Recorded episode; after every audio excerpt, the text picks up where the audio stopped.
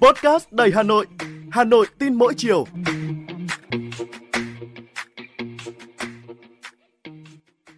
Xin chào bạn, tôi là Thúy Hằng, người đồng hành với bạn trong số podcast Hà Nội tin mỗi chiều ngày hôm nay.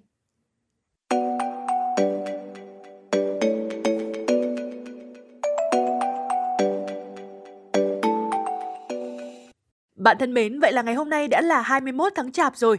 Những ngày cận Tết như thế này thì cũng là dịp mà nhiều người nuôi lợn xuất bán lứa cuối cùng của năm. Thế nhưng mà mất mấy tháng trời chăm mẫm mà giờ đây thương lái đến mua lại chỉ trả giá thấp hơn so với chi phí đầu vào bởi vì là có nguồn cung mới rẻ đến ngỡ ngàng, đó là lợn nhập lậu từ các nước lân cận. Trong khi mà giá lợn hơi Việt Nam bán ở mức 55.000 đến 56.000 đồng một kg, thì lợn hơi Campuchia chỉ có giá là 42.000 đến 45.000 đồng một kg, dẫn đến tình trạng nhập lậu lợn vào nước ta. Như vậy thì chỉ cần nhập lậu chót lọt về bán rẻ hơn một chút là đã dễ dàng cạnh tranh trên thị trường, khiến cho ngành chăn nuôi lợn trong nước đã khó lại thêm khó. Hiện nay thì có đến 30% lượng thịt lợn tiêu thụ tại Việt Nam là nhập lậu. Người chăn nuôi thì thua lỗ, bán nhà, bán đất. Có người còn phải bỏ cả nghề vì không cạnh tranh nổi với thịt nhập khẩu. 6.000 đến 7.000 con lợn không rõ nguồn gốc xuất xứ được buôn bán trái phép vào Việt Nam mỗi ngày, mang theo đó là những dịch bệnh tiềm ẩn như là dịch tả lợn châu Phi hay là lở mồm long móng, không được giết mổ tập trung, do vậy cũng không thể đảm bảo vệ sinh an toàn thực phẩm, khiến cho ngành chăn nuôi gặp khó cũng như tiềm ẩn nhiều nguy cơ đối với sức khỏe của người dân. Tình trạng nhập lậu lợn diễn ra nhiều năm qua và cao điểm nhất là gần Tết. Việc vận chuyển buôn bán trái phép lợn nhập lậu vào Việt Nam trên tuyến biên giới, cửa khẩu hay là đường mòn, lối mở tăng mạnh vào thời gian này. Theo Hiệp hội chăn nuôi thì số lợn nhập lậu đa phần là từ Campuchia về, chủ yếu qua cửa khẩu Hoa Lư, tỉnh Bình Phước. Số lợn này sau đó được đưa đến các trại trung chuyển ở sát biên giới, chờ đến chiều mát rồi mới vận chuyển cùng lợn ở các trang trại trong nước nhằm qua mắt được các cơ quan chức năng. Theo các chuyên gia, tình trạng lợn nhập lậu gia tăng đã khiến cho cung cầu trong nước bất cân đối. Hiện nay, quy mô đàn lợn nước ta là hơn 28 triệu con, một năm giết mổ khoảng 49 đến 51 triệu con. Nếu như mà không ngăn chặn được nhập lậu thì mối lo trước hết đó là dịch bệnh. Thời điểm dịch tả lợn châu Phi xảy ra, nước ta đã phải tiêu hủy hơn 6 triệu con. Việt Nam đang xây dựng những vùng an toàn dịch bệnh theo tiêu chuẩn để xuất khẩu, nên nếu như mà không kiểm soát được việc nhập lậu lợn thì tiêu chuẩn chúng ta dày công xây dựng có nguy cơ sẽ bị phá vỡ. Dịp Tết Nguyên đán, nhu cầu tiêu thụ thịt và thực phẩm của người dân nói chung sẽ tăng khoảng 10 đến 15%. Hiện nay cả nước chỉ có hơn 400 cơ sở giết mổ tập trung, từ 2.000 đến 3.000 cơ sở giết mổ nhỏ lẻ việc kiểm soát các khu vực giết mổ, đặc biệt là giết mổ nhỏ lẻ, gặp khá nhiều những khó khăn, dù là đã có những văn bản quy phạm pháp luật về quản lý giết mổ.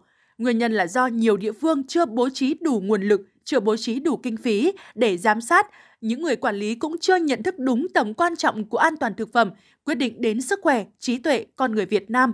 Mới đây thì Bộ Nông nghiệp và Phát triển Nông thôn cũng vừa có hàng loạt văn bản gửi Bộ Quốc phòng, Bộ Công an, Bộ Tài chính và nhiều tỉnh phía Nam như Tây Ninh, Đồng Tháp, An Giang, Long An, Kiên Giang về việc phối hợp tập trung chỉ đạo tổ chức ngăn chặn việc buôn bán vận chuyển trái phép động vật, sản phẩm động vật qua biên giới. Theo Bộ Nông nghiệp và Phát triển Nông thôn, Thủ tướng đã có nhiều văn bản chỉ đạo rất cụ thể, gần nhất là chỉ thị số 29 ngày 26 tháng 12 năm 2023 về ngăn chặn, phát hiện và xử lý nghiêm các trường hợp buôn bán, vận chuyển trái phép động vật, sản phẩm động vật qua biên giới vào Việt Nam. Cơ quan chức năng sẽ vào cuộc quyết liệt, mạnh tay xử lý các hành vi vi phạm với các chế tài đủ sức gian đe, Tuy nhiên, ngăn chặn nhập lậu là một vấn đề cần giải quyết ngay nhưng vẫn chỉ là vấn đề bề mặt của ngành chăn nuôi.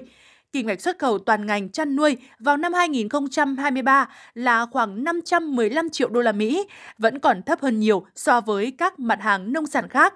Và cách hiệu quả nhất để ngăn đàn lợn vượt biên từ nước ngoài là cần tăng giá trị sản xuất theo quy mô lớn hơn, tạo năng lực cạnh tranh tốt hơn để có thể giành lại sự tin tưởng của người tiêu dùng.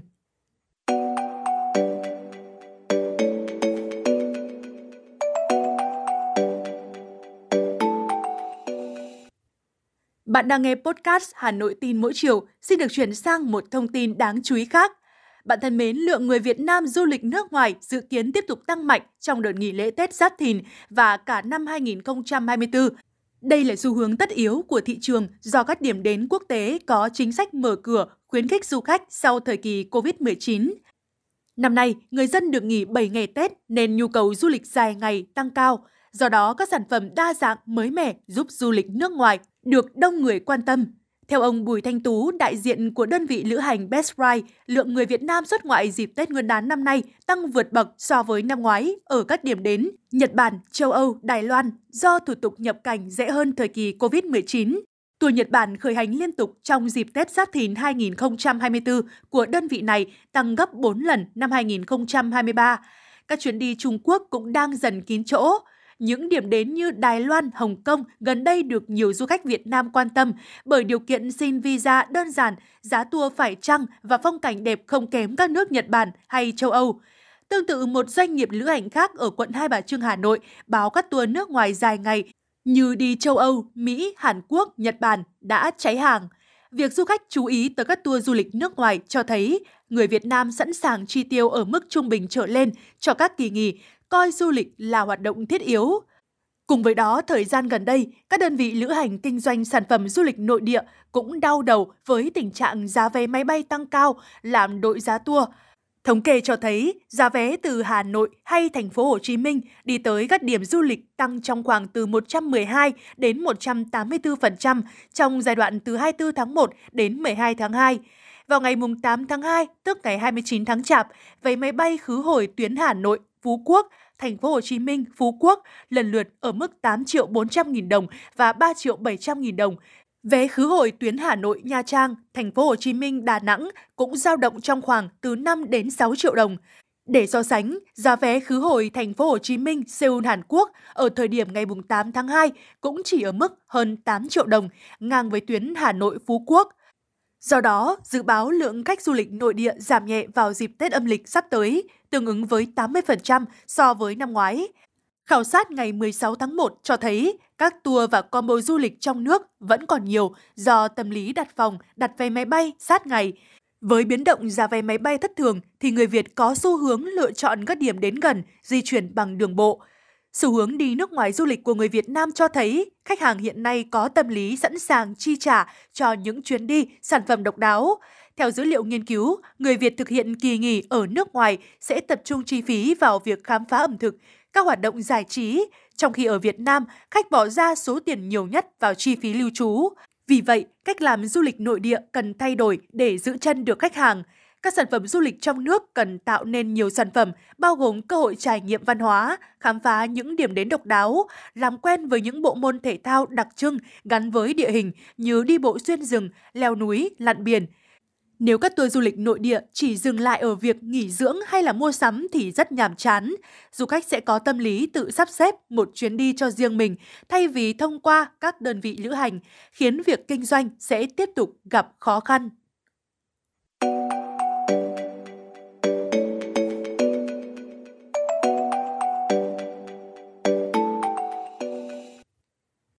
Bạn thân mến, bạn vừa nghe podcast Hà Nội tin mỗi chiều của Đài Phát thanh Truyền hình Hà Nội. Các bạn có điều gì muốn trao đổi, hãy để lại bình luận bên dưới để chúng ta cùng bàn luận trong những số tiếp theo. Còn bây giờ, xin chào và hẹn gặp lại.